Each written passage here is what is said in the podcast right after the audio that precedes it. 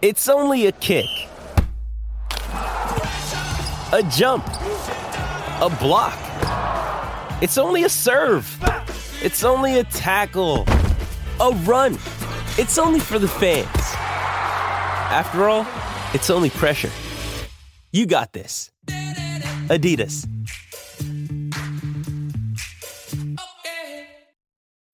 When you need mealtime inspiration, it's worth shopping Kroger, where you'll find over 30,000 mouthwatering choices that excite your inner foodie. And no matter what tasty choice you make, you'll enjoy our everyday low prices, plus extra ways to save, like digital coupons worth over $600 each week. You can also save up to $1 off per gallon at the pump with fuel points. More savings and more inspiring flavors make shopping Kroger worth it every time. Kroger, fresh for everyone. Fuel restrictions apply.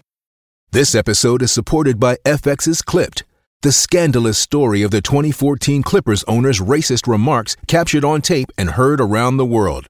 The series charts the tape's impact on a dysfunctional basketball organization striving to win against their reputation as the most cursed team in the league. Starring Laurence Fishburne, Jacki Weaver, Cleopatra Coleman, and Ed O'Neill. FX's Clipped, streaming June 4th, only on Hulu.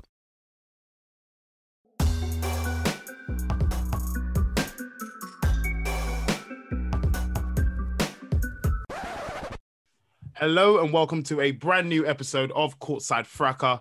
We're here again. I'm here with a few friends, a few foes. Uh, Greg, how are you, mate? Hey, you better identify which one I am before you continue, bro. Starting things on a very tense note there. Everyone, I'm doing, I'm doing good. I'll assume I'm in the friend category. Honestly, I'll leave that to your own to your own uh, deciphering. Anyway, Wow. um, Kay, how are you, mate? I already know which one I am. I'm good, man. Can't complain. Kay, can't even see your face. You look you look fantastic. Anyway, um, and last but definitely not least, Yaz, how are you doing, my good friend?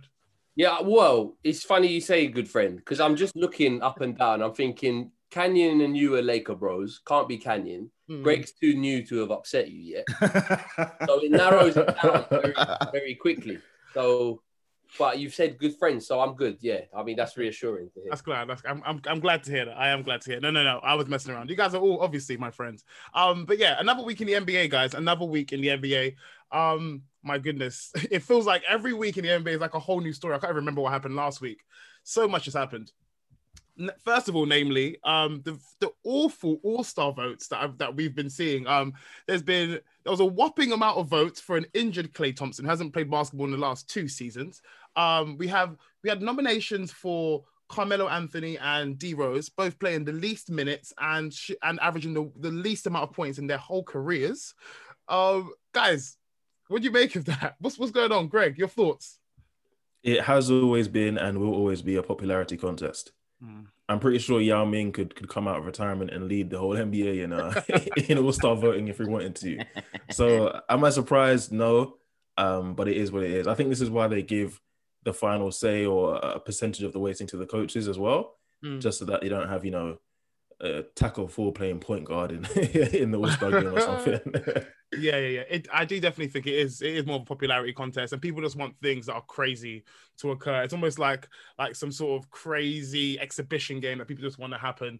Um, but for the first time in, I think since it's, it's, it's, it's ever it's ever come about since it's ever started, we have had a lot of we have a lot had a lot of outcry against it, particularly in a COVID hit season. So there were some players who, namely, did come out and speak. Um, Kawhi Leonard came out and spoke. De'Aaron Fox came out and spoke. Uh, Giannis Antetokounmpo came out and spoke, and the face of the NBA, LeBron James, came out and spoke. Which is which when he does say something, normally um, Adam Silver does tend to listen. Some of the quotes were quite interesting. So this is LeBron James. Can I just stop you there, Harold? Because that is something I found funny. Yeah, Aaron Fox was definitely the first guy to come out like matter of factly and say this is stupid. yeah. And then all now, every article is like NBA agrees with LeBron James that Yeah. All Star game is. when you find the rule book, let me the know. Man. No, hey, hey, hey, hey. when you Yeah. find the rule book, let me know. Because right now there are no rules, and well and truly, no one cares about De'Aaron Fox. it's good that you raised the point, but let's be honest now. We know who really matters. No, but I, I think you know what they, they all, did, particularly De'Aaron Fox, spoke quite candidly, and I do want to quote what he says. He says, "I'm going to be brutally honest. I think it's stupid. Just that, just that. Come, come out and said. Obviously, he said that he will play if he, um, if he gets picked. Because obviously, I, the, guy, the guy doesn't want to get fined. He, he knows it's all about money. But it, it doesn't make sense. LeBron came out and said, in fact, Giannis came out and said, first and foremost, said, right now, I don't really care about the All Star game without fans. It's just a farce. Like, what is the point of the game? And LeBron came out, and LeBron has obviously been speaking like 18th year in the season. He's got so much energy. He comes out and says, no energy for it right now. I'll be there physically, but not mentally yeah, it is. It is a bit of a farce. Yes, I will. I will ask you. What do you? What do you make of it all? Do you feel like it should just be scrapped, or are they just pushing it? Is, is it more of a money game? Like, what's going on? Hundred percent scrap it. Hundred percent scrap it. I, they. So Kawhi was the only one who really said the whole profit over people alluded to that kind of thing. As a matter of factly, no one cares. Like everyone's just trying to get through the season. The likelihood, to be honest, is like the way I see it is we'll need another bubble for the playoffs anyway, unless there's a radical, radical shift in the next five months. Yeah. It just feels so unnecessary. Every single player has who's been asked, the best responses have been, hey, you know, you know, it's part of the job, part of the job. It's like it's it's and the NBA are so tone deaf with it. Like they're really still trying to plug vote all star, vote all star. Chris Paul and Adam Silver to sit down and talk about maybe they'll do a dunk contest as well, guys. And then the commentators obviously are all like when you listen to the broadcast, they're all being egged on, like, hey, it might be his first. one. It's so tone deaf. It's like someone bragging about a, an all expenses holiday that they've booked for their missus. Meanwhile, their missus is telling everyone, no, we're done. Like, we're, it's, it's so, so tone deaf and just awkward. And I think the best point I've seen made about it is like, there's just a bit of a trust issue as well in that it was a difficult situation anyway to have the season, and there was big crunch talks about that, and players didn't really want to start it as early as they did, but obviously windfall, Christmas, money, everything.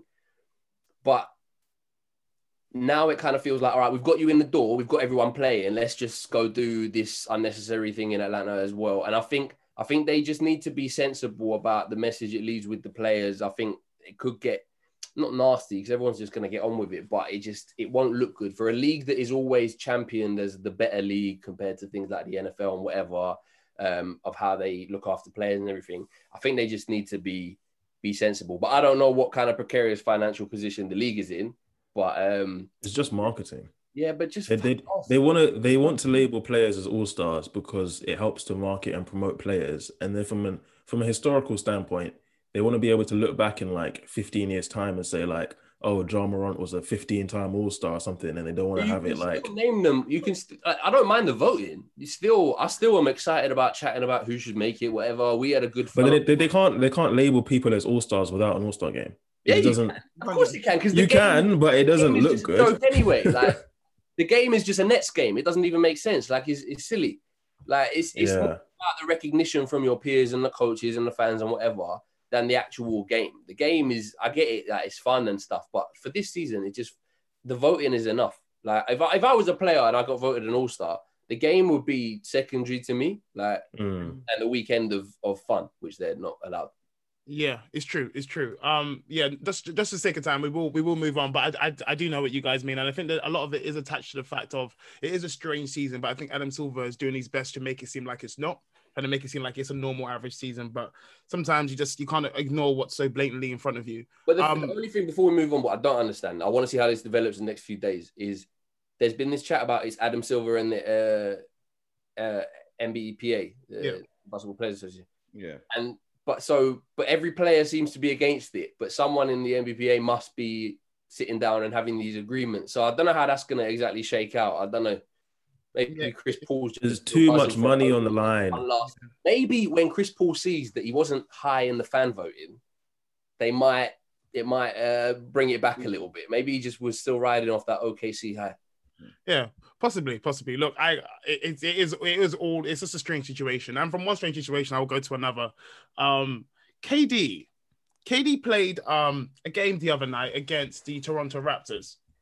In in that game, he was initially listed as out because I kept seeing notifications on my fantasy team. If any of you guys play fantasy, you keep seeing get notifications. Oh, KD is now out. KD is now game day um, game day decision.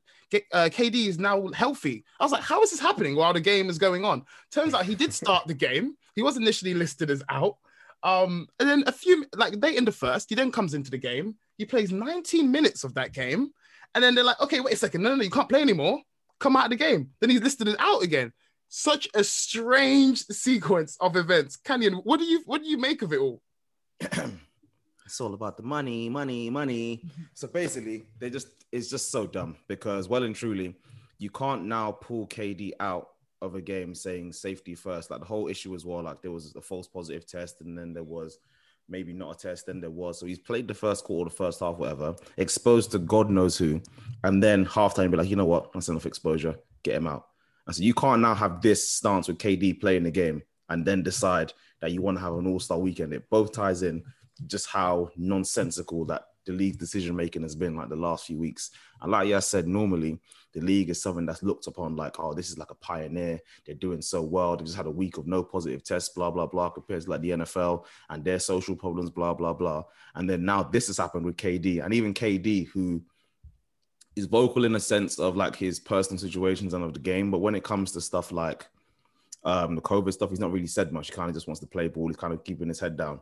And then now this, he's tweeting during the game, free me and like it's, to be fair it's just all a mess and you can see like there's no synchronicity between the league and the players at this point and it's definitely going to come and bite them in the ass probably soon it yes, feels yes. like it feels like they just thought we don't really know, but it's KD, so just yeah, yeah, yeah, just go play him. And then they got a fucking proper one, and they are oh, all right. Yeah, we, we got to take. They just got. I think they just got caught trying to just not the, bring the nets. Whoever makes these decisions, I don't know. Yeah, it, it, was it was weird because I, I, saw Shams and Woj came out and they tweeted and they were like, "Oh, um, KD has become into um interaction with a person who had an inconclusive COVID COVID COVID, COVID test," and he's like, "Okay, cool, go ahead and oh let's just let's just be safe and then we'll keep you out." Suddenly they change their mind and they play. And then later on the afternoon, they said that the test came back as positive. They're like, no, no, no, okay, grab him out of the game. It was just, it was, it was complete. But he's also tested positive recently as well, so that's another thing. No, but obviously he's, he's come back. He's come back fine, of course. But then obviously he's been in contact with someone again. So no, no, but but then they said in the last 24 hours they tested him three times and he came back negative all three times. So. Yeah. It's all it's all weird. It's all weird. Yeah, but, I'm talking about in the past when he was tested, but yeah, oh, it's, yeah, still, yeah, yeah, still, it's still all weird.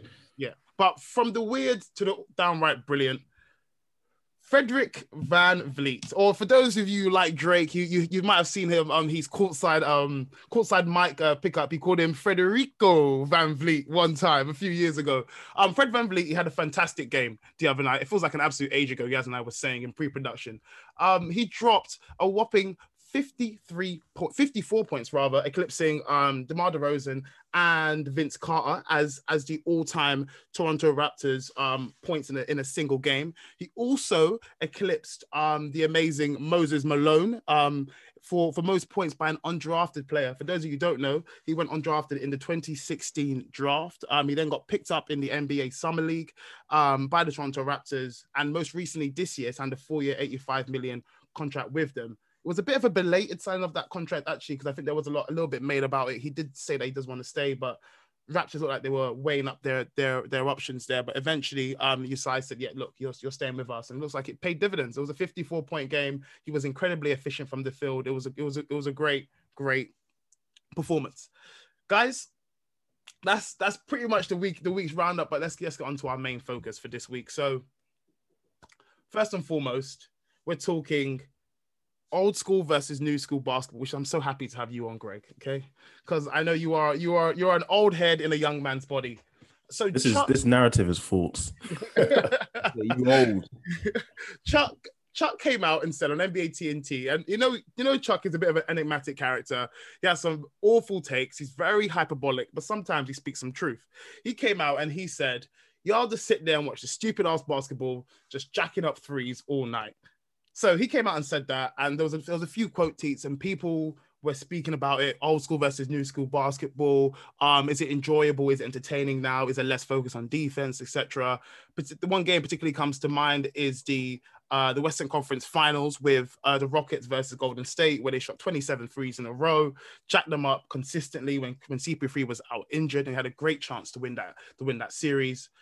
But Greg, I'm going to come to you. What do you what do you make of it all? Is this uh is this just people uh living in some sort of um past, enjoying what's what what, what how their life was back in those days, or do you think the quality of basketball's gotten better? Do you think offensive plays are better? Do you think there's less focus on defense, etc.? What are your thoughts? I think it's it's interesting to see the two kind of um sides that people took because on one side you have people saying that Barkley's telling the truth, and on the other side you have people saying that like he's just complaining and he wasn't a good three point shooter himself and so on and so forth. And while that is true, I do think it's kind of hard to to dismay what Barkley was saying in the sense that obviously there's an increase in three point shooting in today's NBA. And I think oftentimes what Barkley was kind of getting at is that you have teams and players that can't really shoot the three and they're just forcing the three. And so in that Mavericks game specifically, you know, the Mavs are, I know we're going to talk about the Mavs a little bit later, but they're one of the one of the worst three point shooting teams. They are the they are the worst. They are they, they are, are the worst. Luka. And then here they are just jacking up threes um, in this game versus the Warriors. And then as you as you mentioned to do with the defense, like in the NBA, obviously, um, again, for those that maybe are, are newer to watching basketball, over the last 20, 25 years or so, there's been a number of rules changes in the NBA to kind of basically enhance offense and then limit defense. And I think like funnily enough, if you look at this most recent week of basketball, so you talked about Fred VanVleet dropping 54, you had Kelly Oubre drop 40, you had Malik Monk off the bench, who is a 10 point per game guy this season, drop 36, and then the Wizards drop 149 in regulation. So like now, that last one was this funny. is just the most recent week of basketball, and you've got like role players. These are not all stars. These are not Hall of Famers. Mm-hmm. Just starters and bench guys dropping 40 with ease, and then teams scoring a buck 50 in 48 minutes. Hmm. And I think one of the one of the biggest misconceptions from maybe newer NBA fans is that you know the higher the, score in the game, the more fun the game is. When in actual fact, I think nine times out of ten people would agree that like a lower scoring games that's that is closer tends to be more entertaining. And it's funny because if you look at the All Star game over the recent years, you know, there was getting to a point in time where back to back years, teams were putting up 190 points in the All Star game. And people, you know, fan, fans, whether you were an old school fan or a new school new school fan, were complaining that this isn't entertaining and it's just kind of boring watching these guys score so many points. And then, you know, uh, the NBA had that change. They changed it to team captains and the scoring came down, albeit it's still the All Star game. So they still scored, you know, 140, 150 points a game. But it just goes to show that scoring more points doesn't necessarily mean to a more entertaining basketball game. However, And when however, Greg, but you, you say that, but look, no one. Well, okay, look, I, I, I say this as a as a blanket statement for, for people. People don't tune into the NBA for great defense, do they? They they, No, they, but they tune in for a good game. Yes, and part true. of a good game is True. having the balance of defense. So Yeah. when you remember that, is, then yeah, you're right. You're right. You're right. You're right. But I mean, say for like you said, there's many role players who are now getting hot. Isn't isn't that great incentive for any any, any young man coming through um in the Yeah. NBA that look okay, I can come out and I can I can state my claim. I can I can hit a career high. I I, I can hit a franchise high, and, and that can make No, my because career. There's That's the nothing wrong with that. But what it does is you've you've diluted the importance of something happening.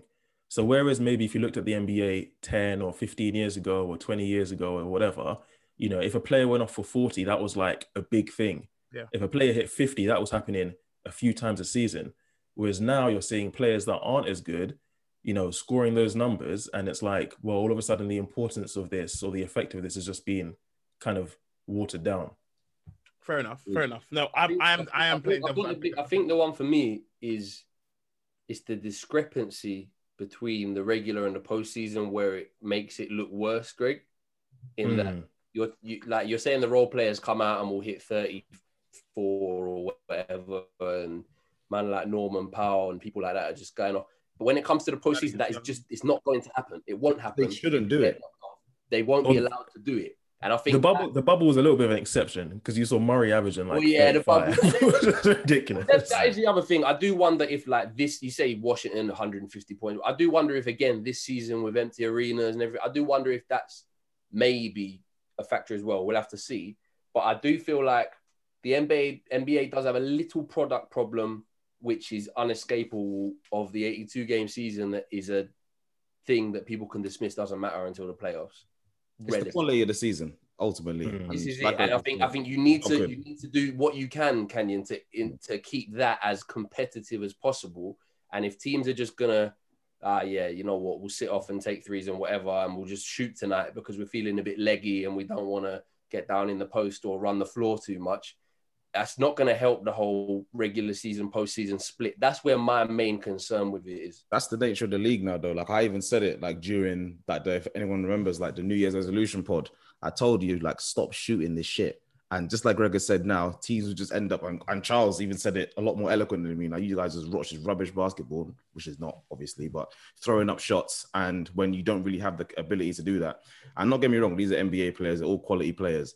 But like Greg said, like even when it comes down to stuff like triple doubles as well, it used to be a case of, um, I think 50 or so, or I'll, I'll double check the stats, but the majority of LeBron's career um, triple doubles have come after 2014 and that's yeah, after where, year 15. Yeah, after year 15. And this is supposed to be, don't get me wrong, like he's obviously slowed down, but he's still amazing. But this so-called uh, impossible feat is now becoming much more regular as he gets older and slower. So that really shouldn't be a thing if you really look at if you really look at it for what it is. Yeah, and there's a there's a fine line between the players and I think the way the game is played and like yeah. stats are recorded now. Because when you talk about like the past, people always think you're talking about like 1992 or something. Like no, even as recently as like 2012, the game in 2012 and 13 was vastly different to the way it is now. Yep. But uh, let, let, me let me ask you, Yaz. I'll, I'll, come to you on this point.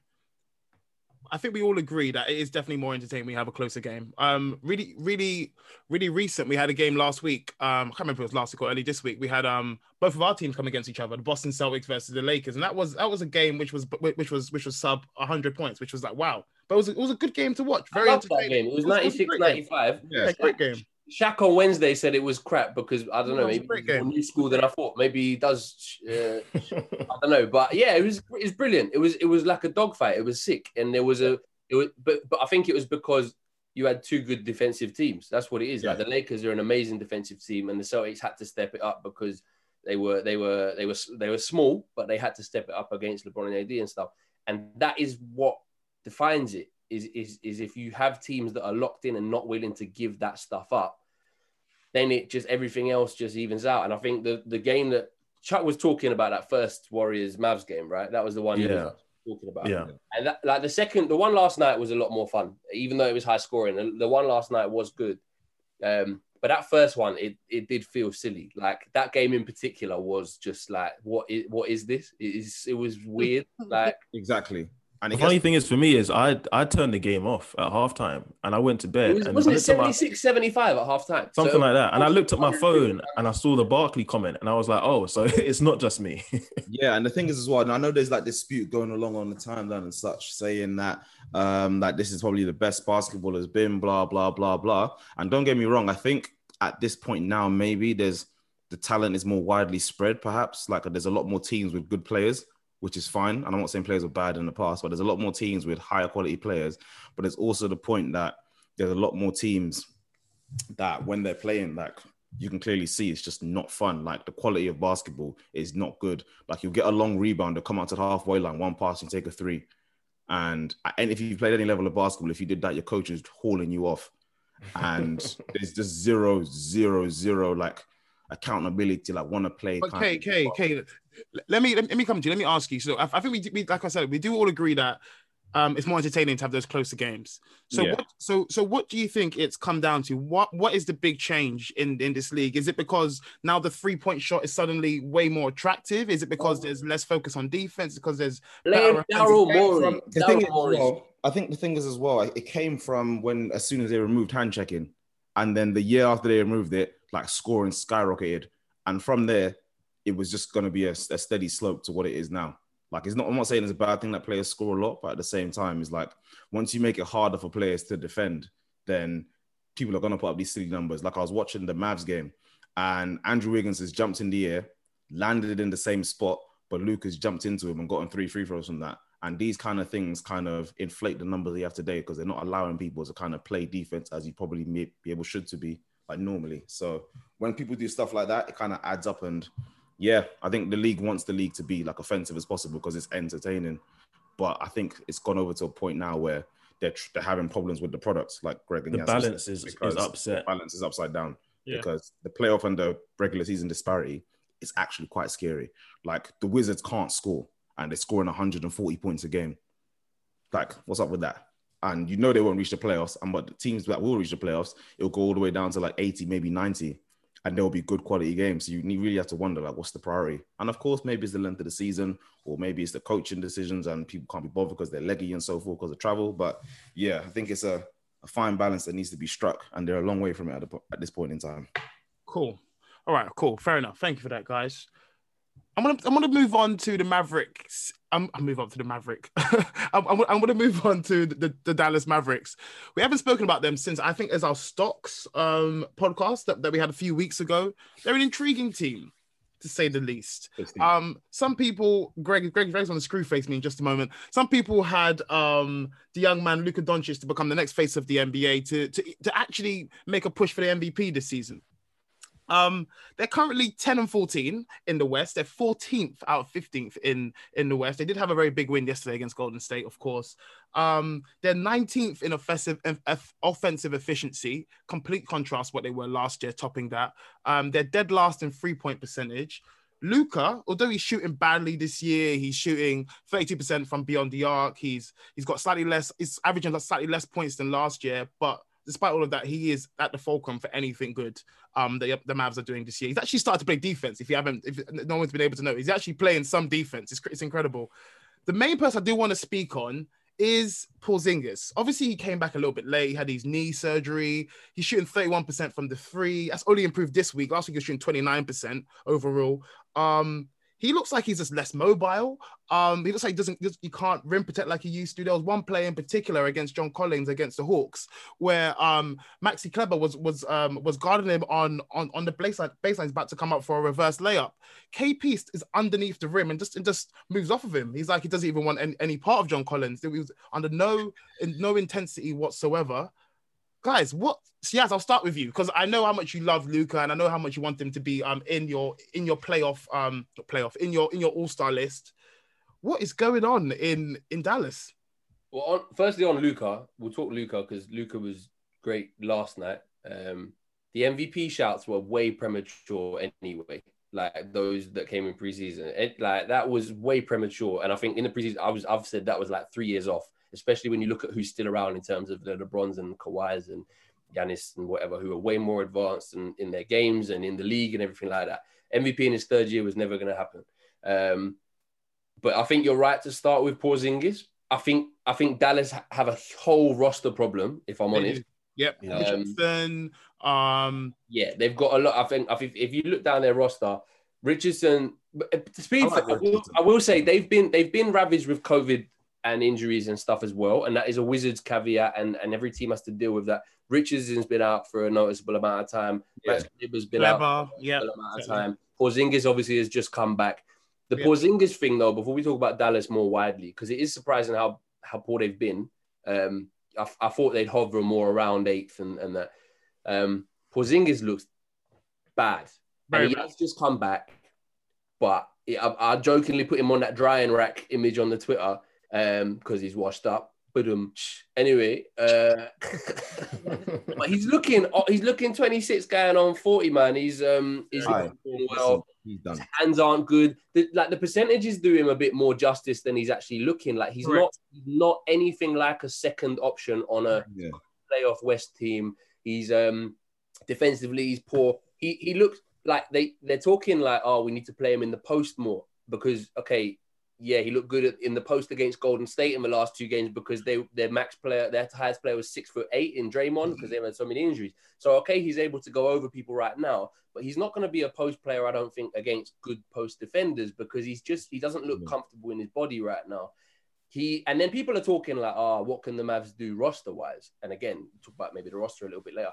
But then when you sort of put forward Porzingis right now as a trade piece I if I was any team right now, I would not be comfortable. No value. No way whatsoever. not for that kind of money. No like, way, Jose. People are talking about the Knicks winning the trade now and all sorts. Like no, no, no, no, no. 29 M's. Because... Listen, don't get me wrong. I'm wearing a Porzingis jersey now because obviously cult legend back in New York going to when they were asking who when he got drafted. Well, obviously that's a long time ago.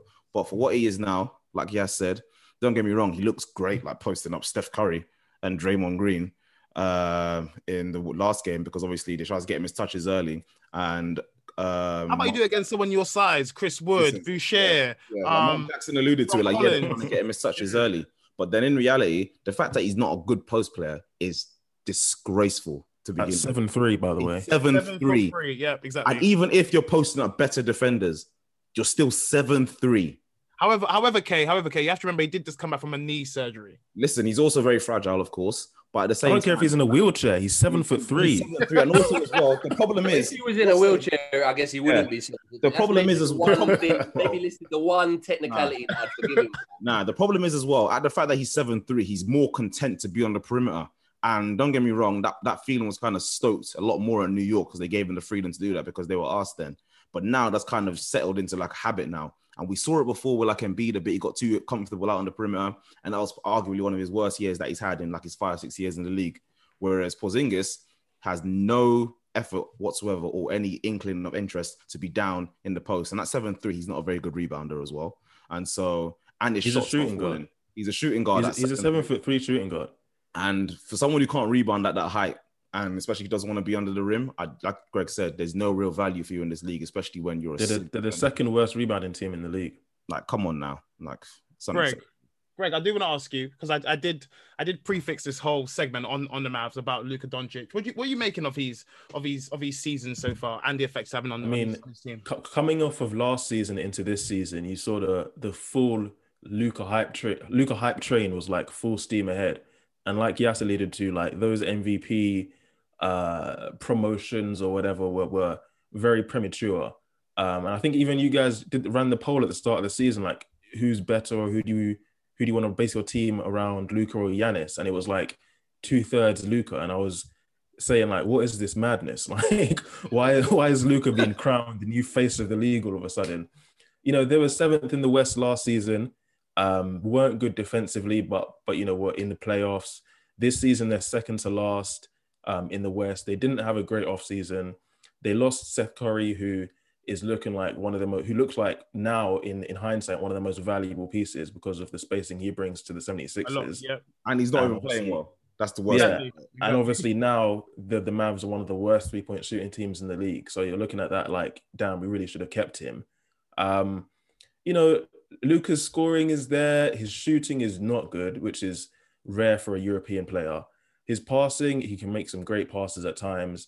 Um, but I think he's one of these players that it's you can't put the blame on him per se, You can't. although he does have flaws because again the roster around him is just trash but i do think he's starting to fall into that kind of empty stats um What empty stats guy. Tony Like, he's just collecting rebounds for the sake of collecting rebounds oftentimes he just sags off his defensive assignment to grab them like Russ. Um, yeah i mean at the end of the day what do you what do you want him to do the I roster don't, around think, him I don't think rubbish. it's. I, I get it. I think there's there's a maybe a degree of yeah triple double hundred. I don't think he's quite there, um, and I think it's an interesting point that you know sagging off and to get them. But then, like you said, he's he's the best pass. Well, he's all they have. The whole offensive scheme is completely Luka dependent. yeah Again, is a bit of a failing on Rick Carlisle because he has to come out at some point. He's playing silly minutes, and and Jalen Brunson's had a nice season, but he's not able to just run the same scheme. But I think part of it is you just want the ball in his hands all the time, and if that's going to come from a rebound,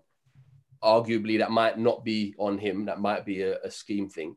Um, but like, I, I this is the thing. I, wasn't provided to Russ, what, though, by the what's- way. what? But you tell me, what is the line between empty stats and just doing everything you can to carry a team? Because if you look around Luka, Josh Richardson, we don't know yet because you know injury, COVID, whatever.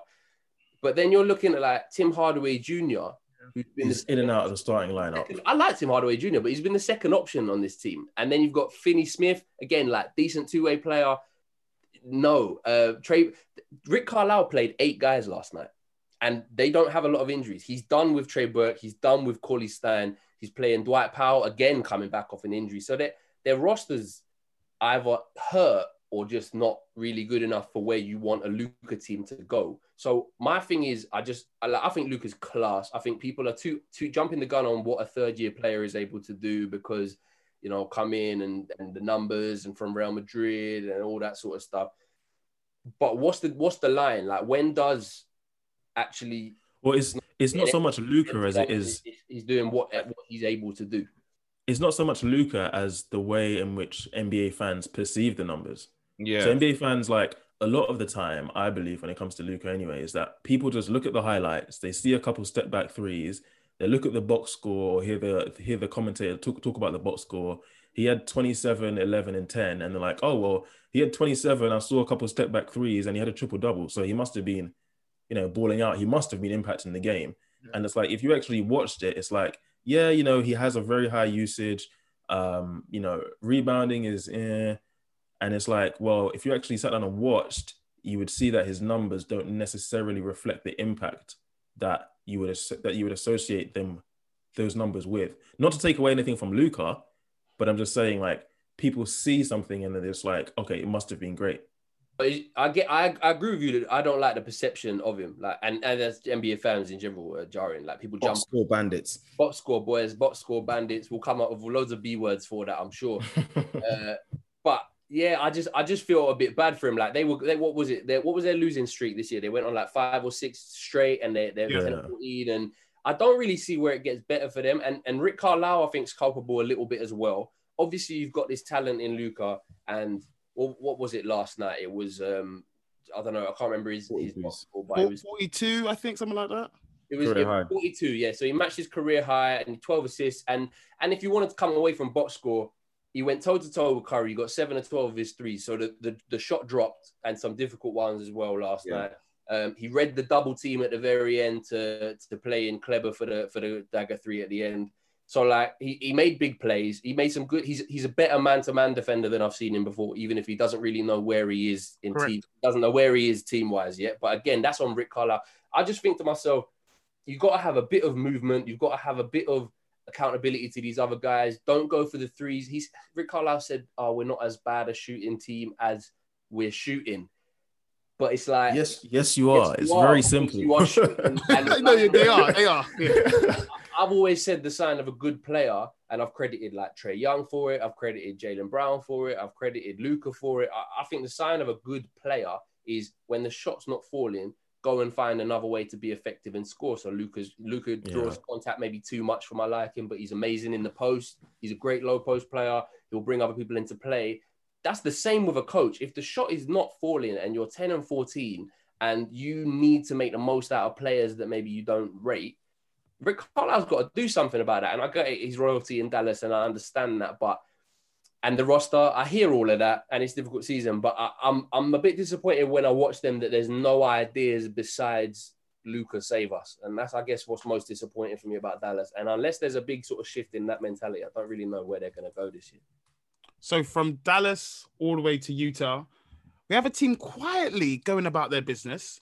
Um, somehow not getting as much as many reports as as, as you would get. I guess it's, it's normal, isn't it? It's, it's a superstar driven league, isn't it? But they are top of West. They are top of the West. They are they have gone 18. They are 18 for five, so they've won 18, lost five.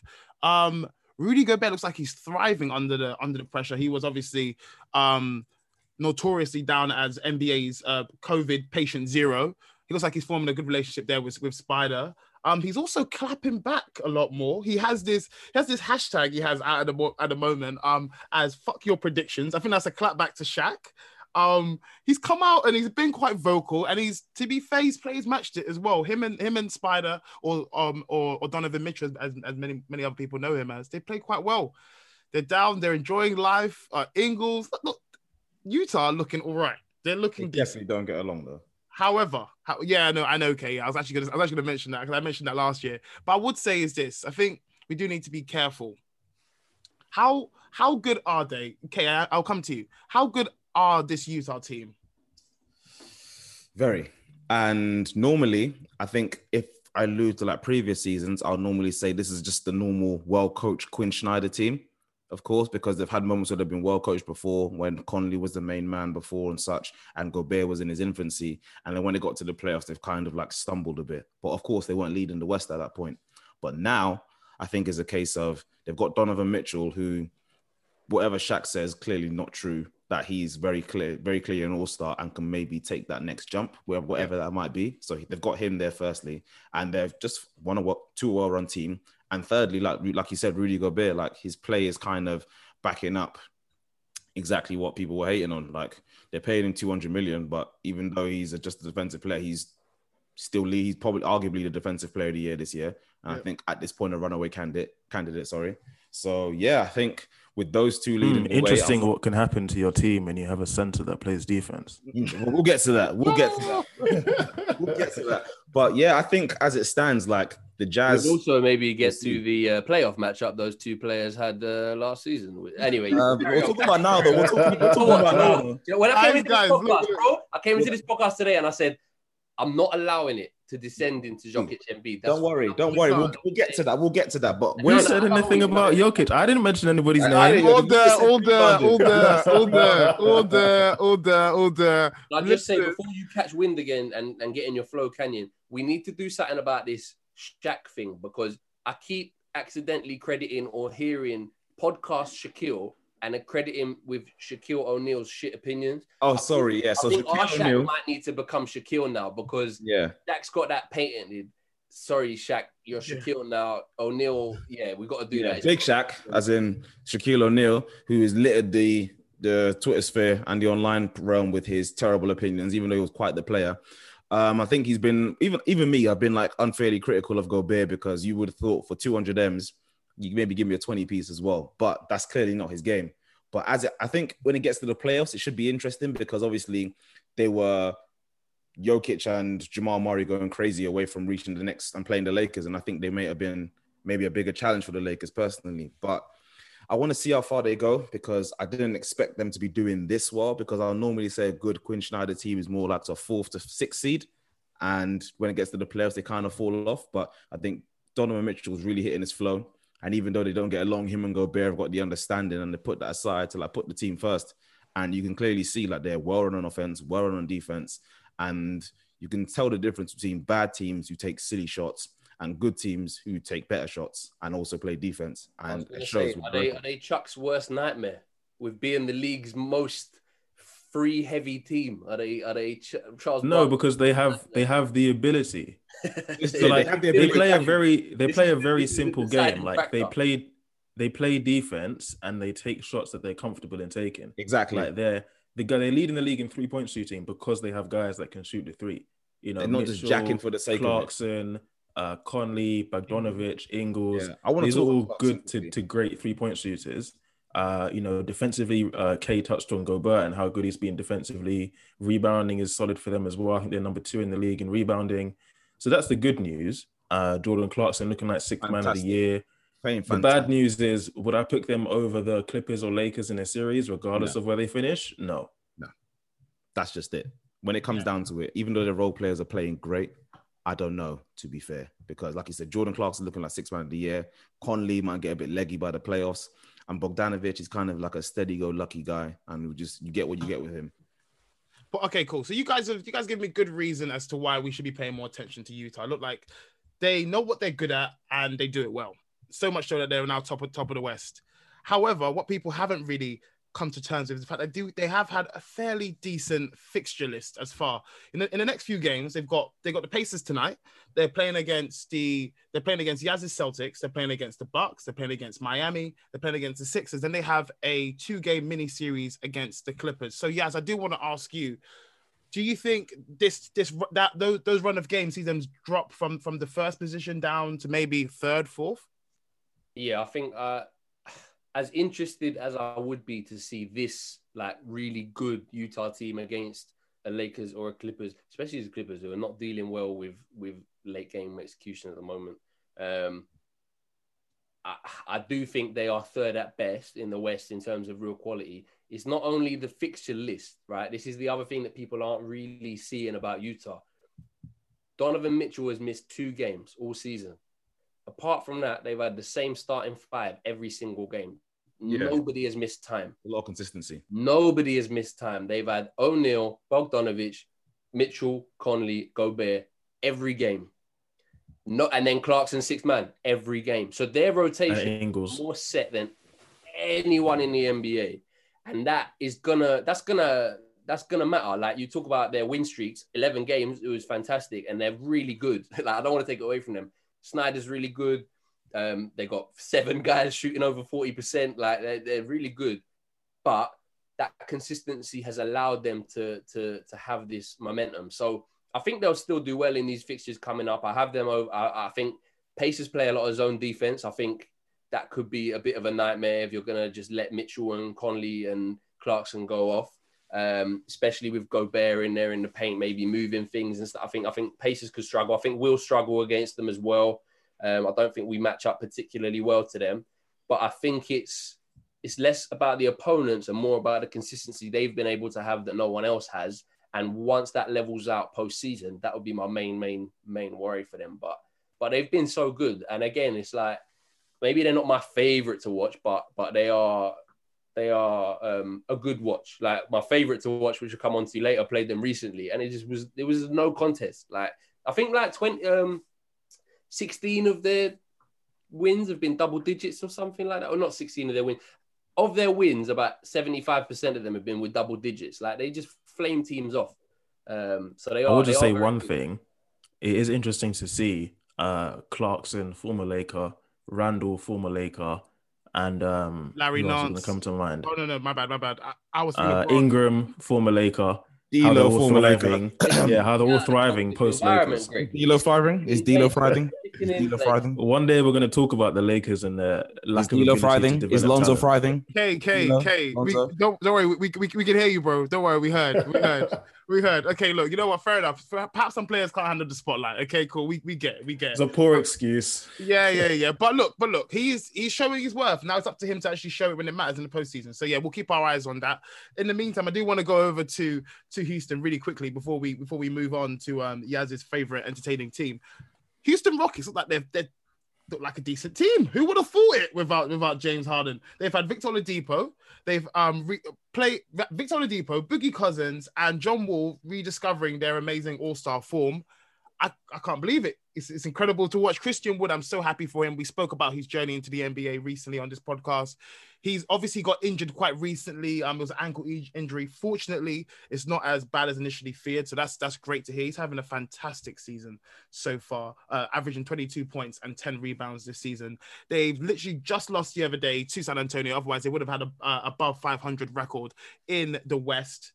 Yaz, talk to me about this Houston Rockets team. Should we be looking out for them? Are, are they rising up the ladders? Can they make a playoff push? one thing, Victor Oladipo was was hitting all star form in like his first two games, and now he started stinking it up again. And I was really excited for Oladipo in Houston. I was like, I thought, oh Mm. no, this will be good. Um, but no, they're they're good, man. And I think look, Silas is almost doing Stephen Silas, coach, doing the opposite of Rick Carlisle.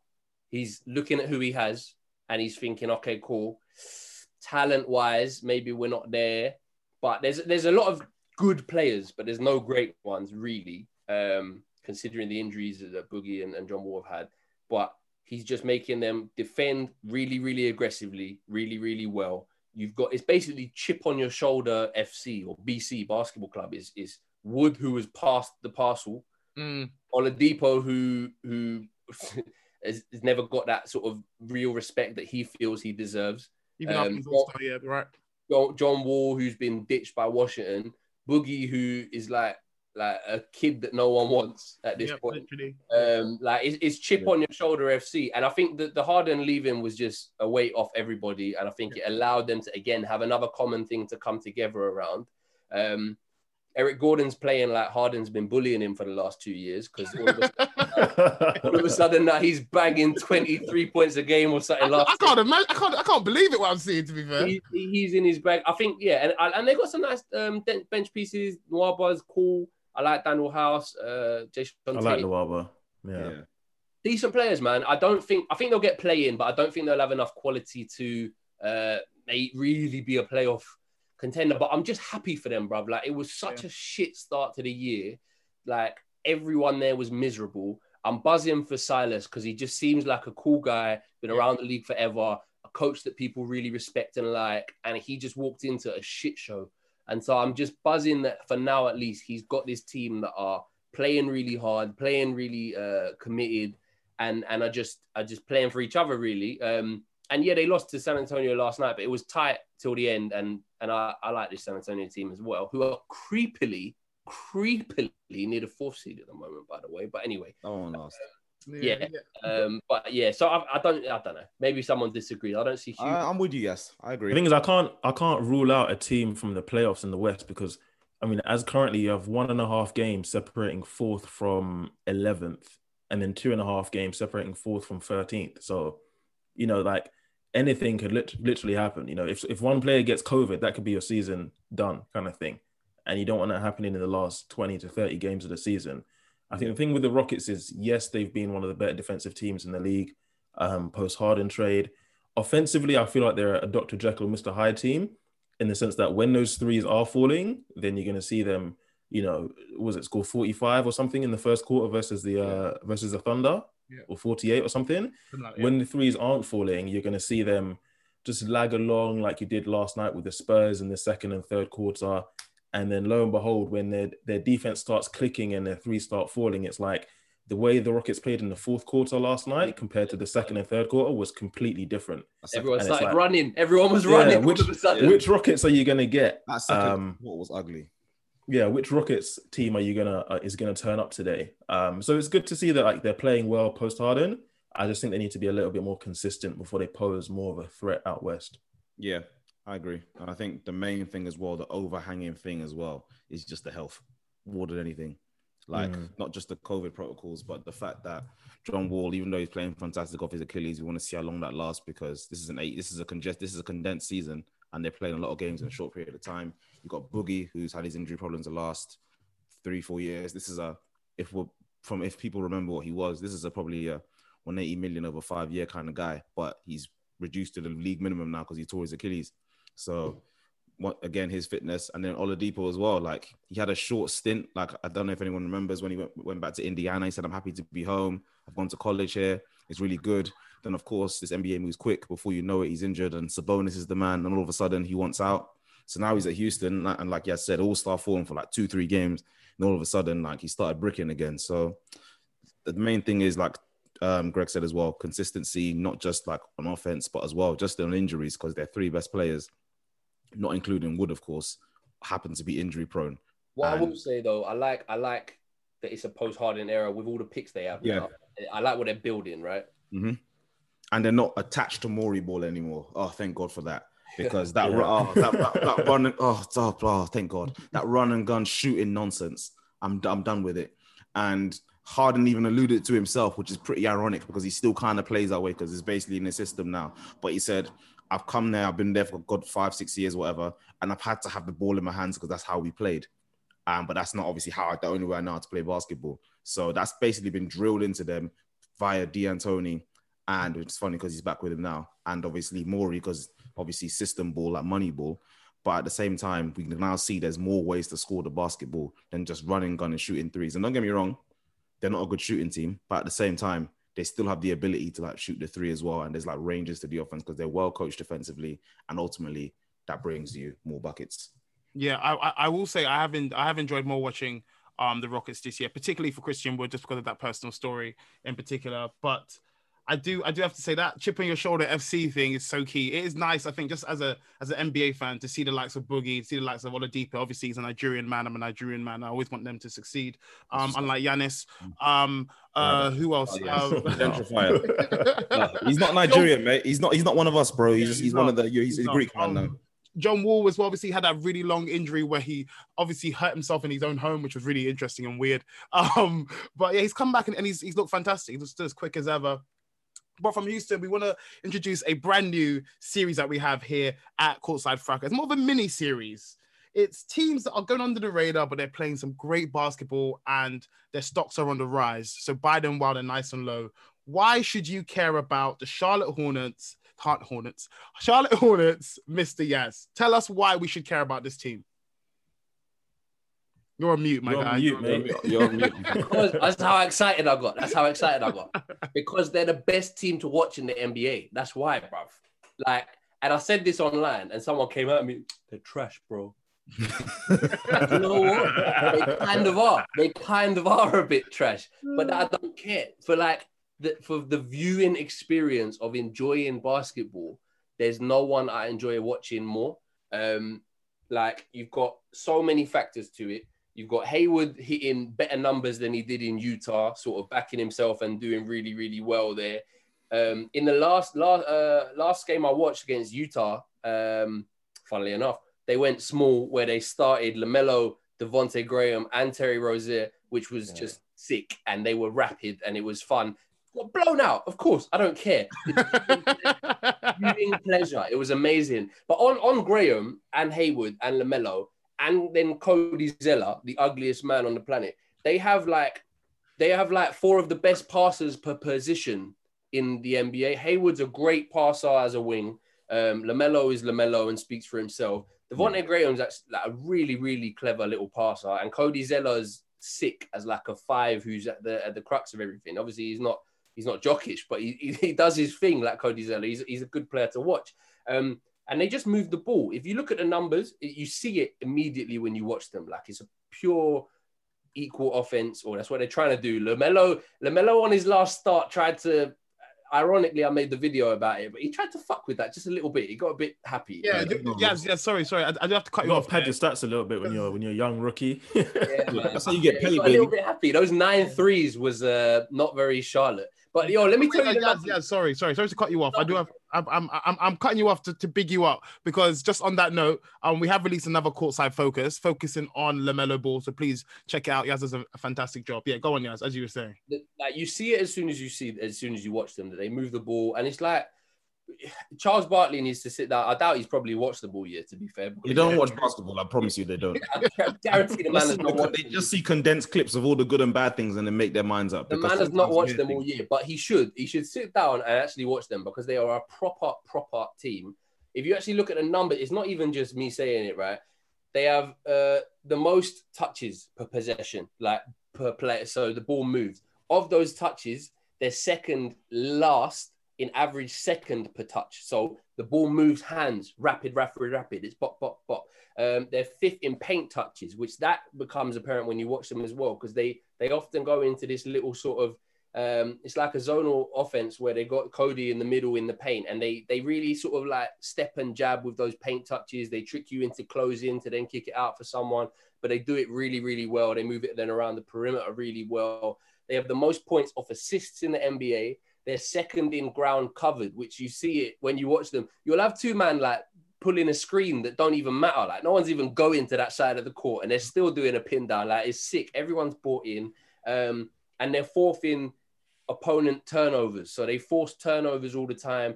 They try and get out and make steals and whatever. Probably why they get popped half the time, but hey, it's still good to watch. Um, and they're just sick. And then you've got the Lamelo Bridges connection in terms of just running the floor in transition, the maddest dunks you're going to see in the NBA and the lob passes. Malik Monk catching fire now, who a lot of people were kind of writing him off. Listen, I'm going to let you lot talk, but the Charlotte Hornets are the best team to watch in the NBA straight up. And I know Greg is a Hornets guy right now as well. Yeah, they they are.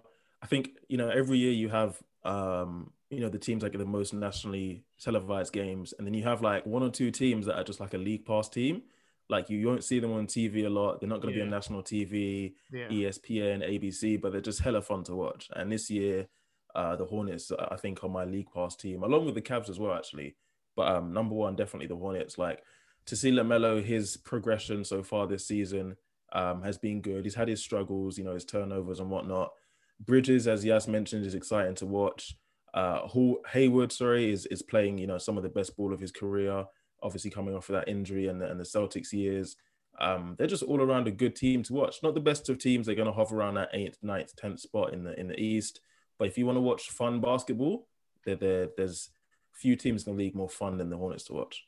Yeah, Yeah, I'm I- with it. I, I, for one, I'm definitely enjoying enjoying the Hornets. Um, me, I have to say, there's one player I'm I'm enjoying watching. It's it's Ter- Terry Rozier is is fantastic. He's, obviously, he's, he's he's averaging his his highest points per game. He's just he just looks like someone who's just a bit of a madman when he when he when he when he came to play got the the game. spirit of madness in him. He's got that spirit of mm. Russ in him. Well, obviously, he's just a slightly better shooter as well. When my Yeah. missus, when my, when he was at the Celtics, my missus would see him, and there was a few to be fair, including Smart and Rob Williams, and like at different parts of London, like we'll call it different things.